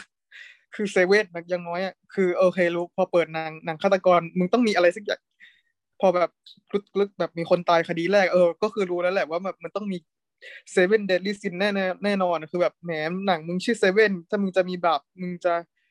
มึงจะให้คนตายแค่สี่สองคนเดียวสองคนก็คงไม่ใช่อะไรอะไรอย่างเงี้ยแต่เออแต่คิดว่าพอมันพยุงมาไปถึงกับจุดสุดท้าย กลายเป็นว่าพอยของเซเว่นกลายเป็นว่าแบบสิ่งที่มันคือแบบฉลาดมากที่แบบเล่าเรื่อง ให้มันรู้สึกน่าสนใจแม่ถึงแม้ว่าจะโดนแบบถึงแม้ว่ารู้ในต้นเรื่องแล้วว่ามันต้องต้องมีคนตายเจ็ดคนหรืออะไรอย่างเงี้ยเอ่อและอีกอย่างหนึ่งอะขอพูดถ้าในแง่เทคอ่าในแง่เทคนิคการทำหนังขอพูดถึงเรื่อง plot twist แล้วกันเออเพราะหนังเรื่องนี้ก็เป็นหนึ่งในหนังที่ plot twist แล้วเราเคยไปดูวิดีโอของ Now You See It เออที่เป็นช่อง YouTube นะเขาทำวิดีโอที่ชื่อว่า how to do plot twist มั้งถ้าจะไม่ผิด เออเดี๋ยวเดี๋ยวระหว่างนี้หาชื่อเลยจะได้เผื่อใครอยากไปเสิร์ชตามเป๊ะๆคือในในในในวิดีโอเอเซเนี่ยเขาก็เล่าสั้นๆนะว่าอะไรที่ทำให้หนังหักมุมมันดี อะไรที่ทำให้หนัง ไม่ใช่แบบอยู่ดีจะหักเฉยๆอะไรอย่างเงี้ยมันก็มันก็คงไม่ใช่หนังดีใช่ไหมเพราะว่าก็มีหนังหักมุมหลายเรื่องที่มันไม่ได้ดี เออ ซึ่งในในในวิดีโอเอเซเนี่ยเขาก็พูดถึง สองจริงๆสองเรื่องหลักๆเนาะเรื่องแรกก็คือเรื่องของนี่แหละการที่ที่เราบอกแล้วว่ามันค่อยๆหย่อนอะไรมาเรื่อยๆให้คนเห็นต้องให้คนเห็นด้วยนะ แต่ว่าไม่ได้ให้เห็นมากจนจนแบบผิดสังเกตอะไรเงี้ยอย่างหนังเรื่องนี้ก็คือ การการเล่าเรื่องของภรรยา แล้วก็อย่างที่บอกฉากที่เห็นได้ชัดเลยที่แบบเขาพยายามหย่อนลงมาก็คือ ฉากตอนที่ตอนที่จอห์นโดมามอบตัวนั่นแหละที่แบบ ที่มีพูดถึงเรื่องภรรยา อันนั้นคือเขาก็หย่อนหย่อนหินมา แต่ว่า แต่มันไม่ได้ชัดจนถึงขั้นว่าแบบมันผิดสังเกตอะไรเงี้ยเออจริงเขามีตัวอย่างหนังเรื่องอื่นๆด้วยนะก็ก็ลองไปดูได้ แต่อีกอีกอย่างหนึ่งที่ที่เราว่าเป็นคุณสมบัติที่จะเช็คว่าหนังเรื่องเนี้ย เป็นพอทวิ t ที่ดีหรือเปล่าก็คือ มัน rewatchable หรือเปล่า หรือว่ามันสามารถดูซ้ำได้หรือเปล่า ซึ่งเราเรากับแพงก็เป็นตัวพิสูจน์ว่า ว่าเอ้ยเราดูซ้ำแล้วเราชอบมากขึ้นอะไรอย่างเงี้ย เพราะฉะนั้นหนังเรื่องนี้มันก็ค่อนข้างที่จะพูดได้ว่าเป็นหนังที่ rewatchable อะคือพอให้เรารู้เรื่องตอนท้ายแล้ว การกลับมาดูซ้ำไม่ได้ทำให้หนังมันสนุกน้อยลงเลย เออเผลอๆมันจะทำให้หนังสนุกมากขึ้นด้วย อ่า เราเจอแล้วชื่อหนังชื่อชื่อวิดีโอที่ชัดๆก็คือ how to do a plot twist ของ now you see it ใน YouTube ลองไปดูได้ ซึ่งเรื่องนี้มันดูสนุกมากขึ้น เพราะว่าด้วยที่เราแบบเราเราเห็นว่าผู้กำกับเขามีดีเทลใส่อะไรในหนังนี้ใช่ปะใช่ใช่แล้วเขาก็เปรียบเทียบกับหนังเรื่องอื่นด้วยนะแต่ว่าเราจะไม่พูด เพราะว่าเดี๋ยวมันจะเป็นการสปอยแต่ว่าถ้าใครไปดูหนังเอ้ยใครไปดูวิดีโอ essay ก็จะเห็นว่ามันมีการสปอยเกิดขึ้น เออเอ้ยแต่ว่าแต่ว่าอันนี้ไหนๆพูดแล้ว ก็ยกมาเลยแล้วกัน คือในวิดีโอเรื่องนี้เขาก็เขาบอก เขาเล่าให้ฟังว่าเขาคิดนานมากเลยว่าจะทำวิดีโอเรื่องนี้ดีไหมเพราะมันต้องสปอยหนังแรกเลย เพราะว่ามันต้องสปอยตอนจบของหนังแรกเลย แต่ว่าเขาก็ไปเจองานวิจัยที่ที่บอกว่า การที่คือเหมือนเขามีการทดสอบว่า ให้คนรู้ตอนจบของ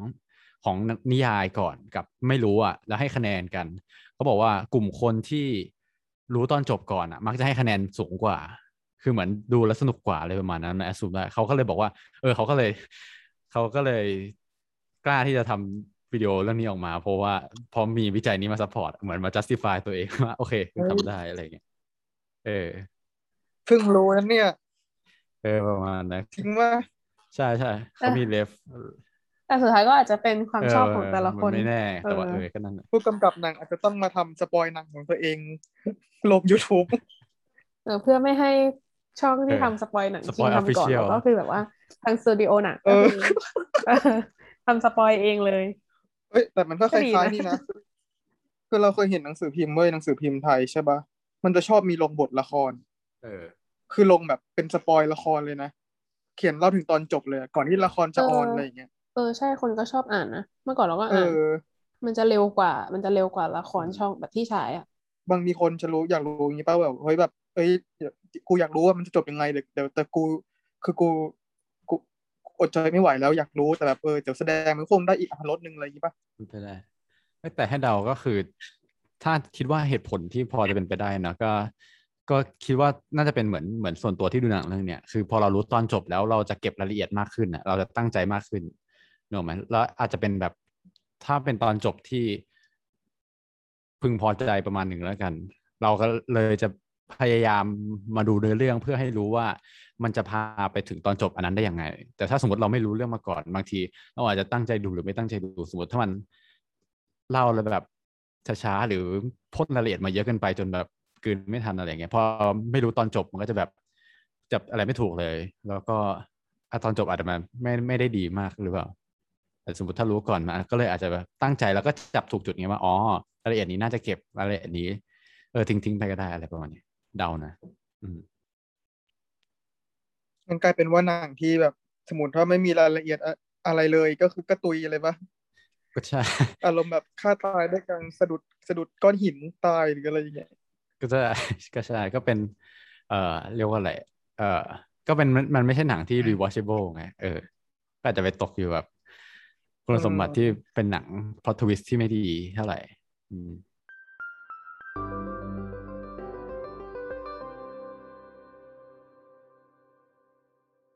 เห็นตะกี้แบบป้าป้า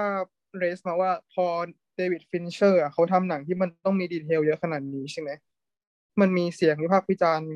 ในการทำงานเกี่ยวกับเขาป้าว่าแบบเฮ้ยแบบพอการทำงานที่มันต้องใช้ความละเอียดขนาดเนี้ยแสดงว่าแบบมันจะเกิดผลเสียอะไรบ้างกับทั้งแบบคนที่เกี่ยวข้องด้วยหรือแม้หรือเอาประสบการณ์ส่วนตัวของ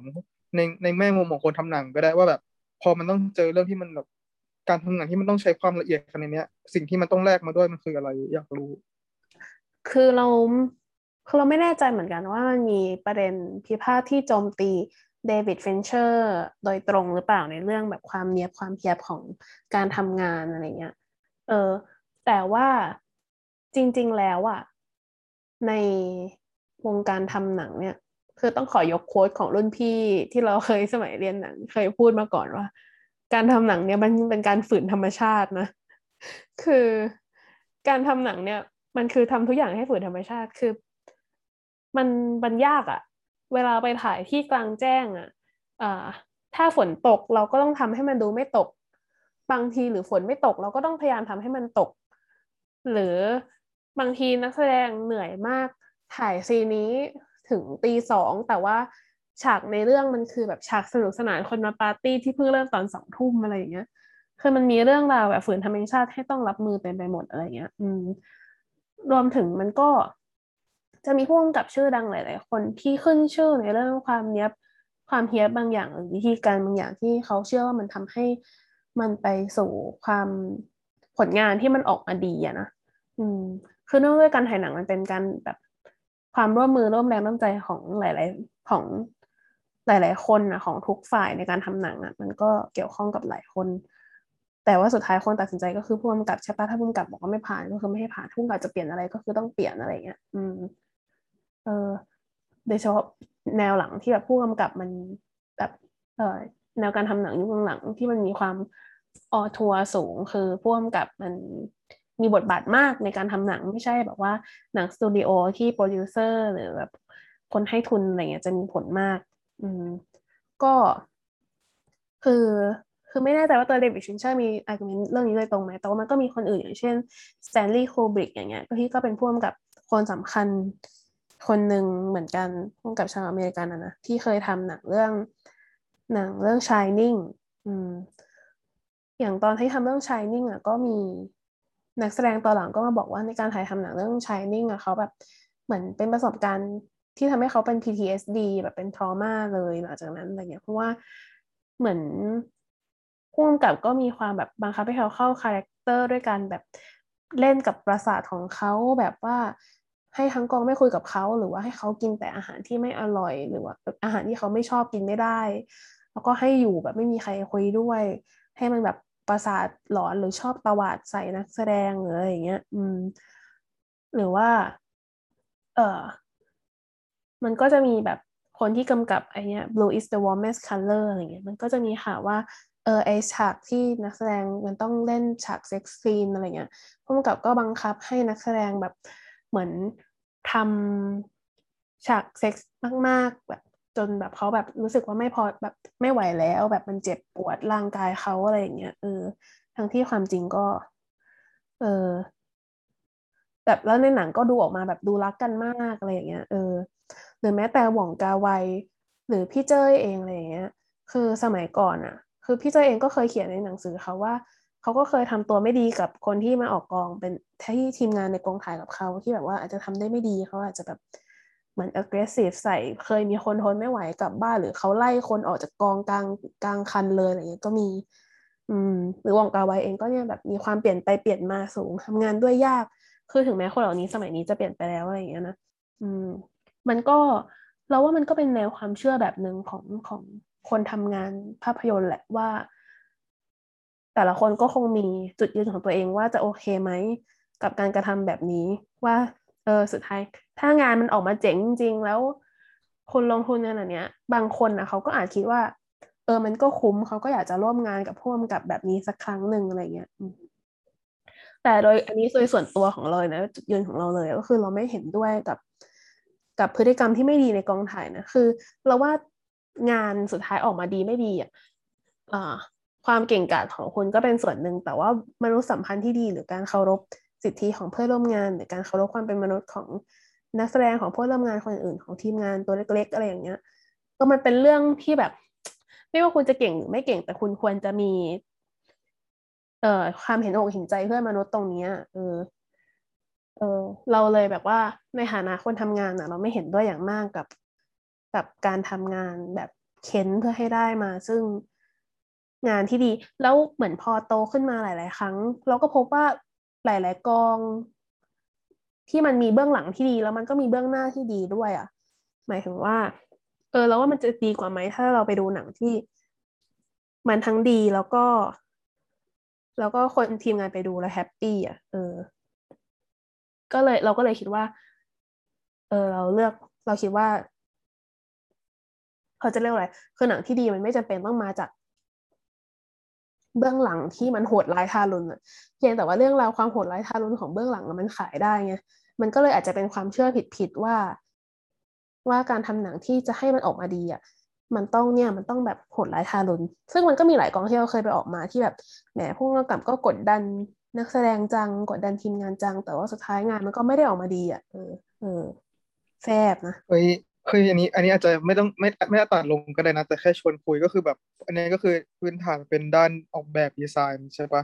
มันก็คล้ายๆกันเลยรู้สึกนะเหมือนกับว่า คือถ้าคนส่วนใหญ่ที่เวลาเห็นงานดีไซน์งานออกแบบตึกหรืออะไรก็ตามเนี่ยมันก็จะตัดสินกันที่หน้าหน้างานนั่นแหละว่าแบบเอ้ยตึกนี้มันเฮี้ยนะ มันเป็นอย่างนี้นะ มันดีวิมันสวยมากเลย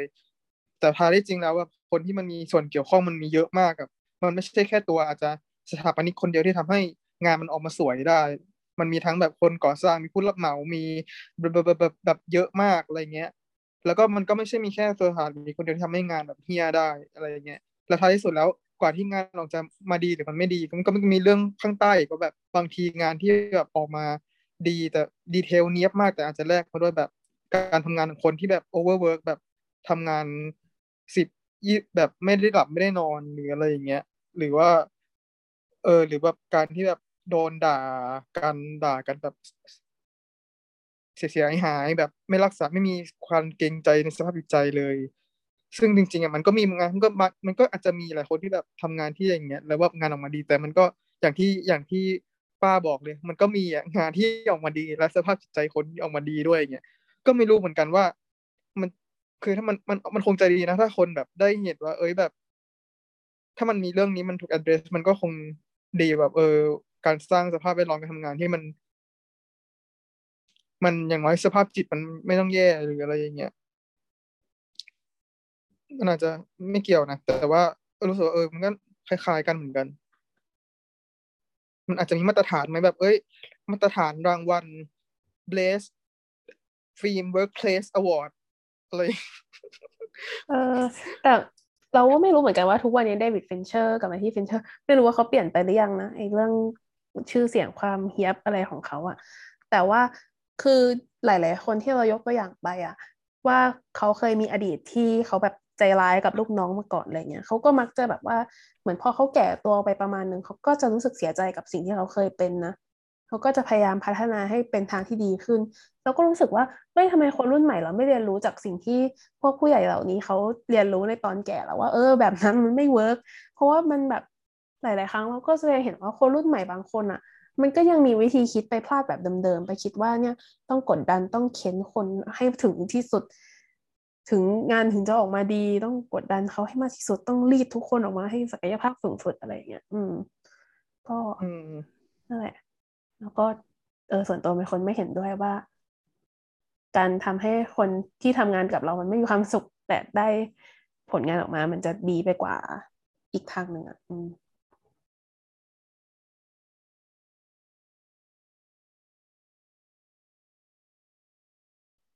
โอเค มีประเด็นอะไรอีกไหมนะกับหนังเรื่องเซเว่นเอ้ย ไปเจอแฟกต์น่าสนใจมาเกี่ยวกับฝนนี่แหละอ่าฮะก็เหมือนกับว่า เขาบอกว่าที่เขาอะทำหนังให้มันมีฝนเยอะๆอะก็เพราะว่าไม่ต้องกังวลก็คือมันมีเรื่องมูดใช่ป่ะมูดแบบโอ้ฝนตก โอ้คนแบบซุมเศร้าอ่าอันนี้ โอ้ฉลาดมากอีกการนึงก็คือ ไม่ต้องกังวลเรื่องสภาพอากาศเลยจ้ะก็คือ ถ้าเมืองมันฝนตกก็คือกูก็ฝนก็ตกไปเลยใช้ฝนธรรมชาติอะไรอย่างนี้ ก็รู้สึกว่าเป็นวิธีการที่ฉลาดดีเหมือนกันเอออ๋อแต่ว่าแต่ว่าใช้ตังค์เยอะนะในการสร้างฝนปลอมให้เหมือนจริง อะ เพราะว่าอันนี้แบบ เพราะว่าเวลาการออกกองตอนถ่ายฝนนะมันจะมีปัญหาฝนตกไม่ทั่วฟ้า เพราะเราไม่สามารถทำฝนให้มันตกในทุกที่ได้ถ้าเงินนั้นไม่ถึงเงินนึกออกไหมบางทีก็ต้องใช้ซีจริงเหรจีอยังไงช่วย เออ แบบอย่างสมมุติว่าเราตั้งเสาพ่นน้ำอะไรเงี้ยมันก็จะพ่นได้แค่บริเวณหนึ่งแต่เวลากล้องถ่ายออกไปแล้วยิงออกไปมันเห็นพื้นที่ไกลๆอะนึกออกปะ ถ้าเราถ่ายในอืมที่กลางแจ้งอะไรอย่างเงี้ยมันก็จะเห็นว่าอ๋อไกลๆเองฝนไม่ตกทำไมฝนตกแค่ตรงนึงเอกวะอะไรอย่างเงี้ย มันเห็นแต่มันดูปลอมเออการทำฝนให้เหมือนจริงอะยากมากเออต้องไปใช้ซีจีช่วยหรือว่า ถ้าเงินถึงก็ แต่มันก็แบบสุดท้ายมันก็ต้องช่วยอยู่ดีแหละ อืม อืม แต่ถ้าฝนตกจริงก็ถ่ายลำบาก แบบก็ต้องแบบจัดไฟจัดกล้องอะไรอุปกรณ์ก็เปียก อะไรอีกแทแบบแทนที่เราจะควบคุมได้ว่าให้มันตกตรงที่เราอยากตก แล้วตรงอุปกรณ์ก็ไม่ต้องตกใส่อะไรอย่างเงี้ยเออเนี่ยเราถึงบอกว่าการทำหนังมันเป็นการฝืนธรรมชาติ อืม เรื่องฝนฟ้าอากาศเนี่ยเรื่องสำคัญเลย มันน่าสนใจนะที่แบบว่ากว่าจะได้ภาพให้คนมารู้สึกเอนจอยขนาดนี้ รู้สึกเหมือนจริง แต่เบื้องหลังมันคือ การฝืนกันไม่ใช่อย่างนั้นเลยจ้ะอืมมันก็เป็นอุตสาหกรรมหนึ่งนั่นแหละ ก็ แบบลงทุนกับความก็ก็เป็นอุตสาหกรรม entertainment แต่สุดท้ายหนัง Se7en ก็ออกมาประสบความสำเร็จนะ ก็ยอดขายถล่มทลาย อืม เป็นหนังที่ถือว่าแบบยอดนิยมแต่ว่าเป็น critical acclaim อย่างนี้ปะอืม แล้วก็เป็นอีกอืหนึ่งมหนังแบบถ้าคอหนังสืบสวนสอบสวนอะไรเงี้ยก็ต้องอย่างน้อยก็ต้องเคยได้ยินชื่อ เคยเห็นผ่านๆแหละ อืมรวมถึงในตอนนี้นะคะ ถ้าสมมติว่าใครที่ฟังเรามาถึงจน จนถึงตอนนี้อยากจะไปรีวอชกลับไปดูหนังเรื่องนี้ซ้ำอีก เพราะว่าเออมาอาจจะมาฟังพอดแคสต์เราแล้วอยากจะกลับไปดูซ้ำอีก ตอนนี้หนังเรื่องนี้ก็เอามาลงใน Netflix Thailand แล้วนะคะ ก็ช่วงเราอัดเนี้ยลงอยู่ ก็ไปดูกันได้ รีบไปดูก่อนที่เขาจะเอาออกไปนะ ก็อย่างที่พวกเราบอกนะคะ ว่าเออหนังเรื่องนี้มันเป็นหนังที่ถ้าใครเคยดูแล้ว แล้วมาฟังพอดแคสต์ของเราอะก็หวังว่าจะเห็นตรงกันว่ามันเป็นหนังที่แบบ ถ้าเราไปดูใหม่อะ มันก็ยังดูซ้ำได้แล้วอาจจะได้อรรถรสที่แปลกใหม่ไปจากเดิมนะคนแบบว่าอาจผู้ฟังที่ไปดูใหม่อะอาจจะได้เห็นรายละเอียดบางอย่าง ที่ว่าเราที่ทั้งเราสามคนในวันนี้อาจจะมองข้ามไป ก็ถ้าใครเห็นอะไรอยากจะมาชวนคุย พวกเราสามคนก็ยินดีที่จะมาคุยด้วยมาแชร์กันนะคะ ว่าเป็นไงชอบไม่ชอบยังไง ไปดูซ้ำแล้ว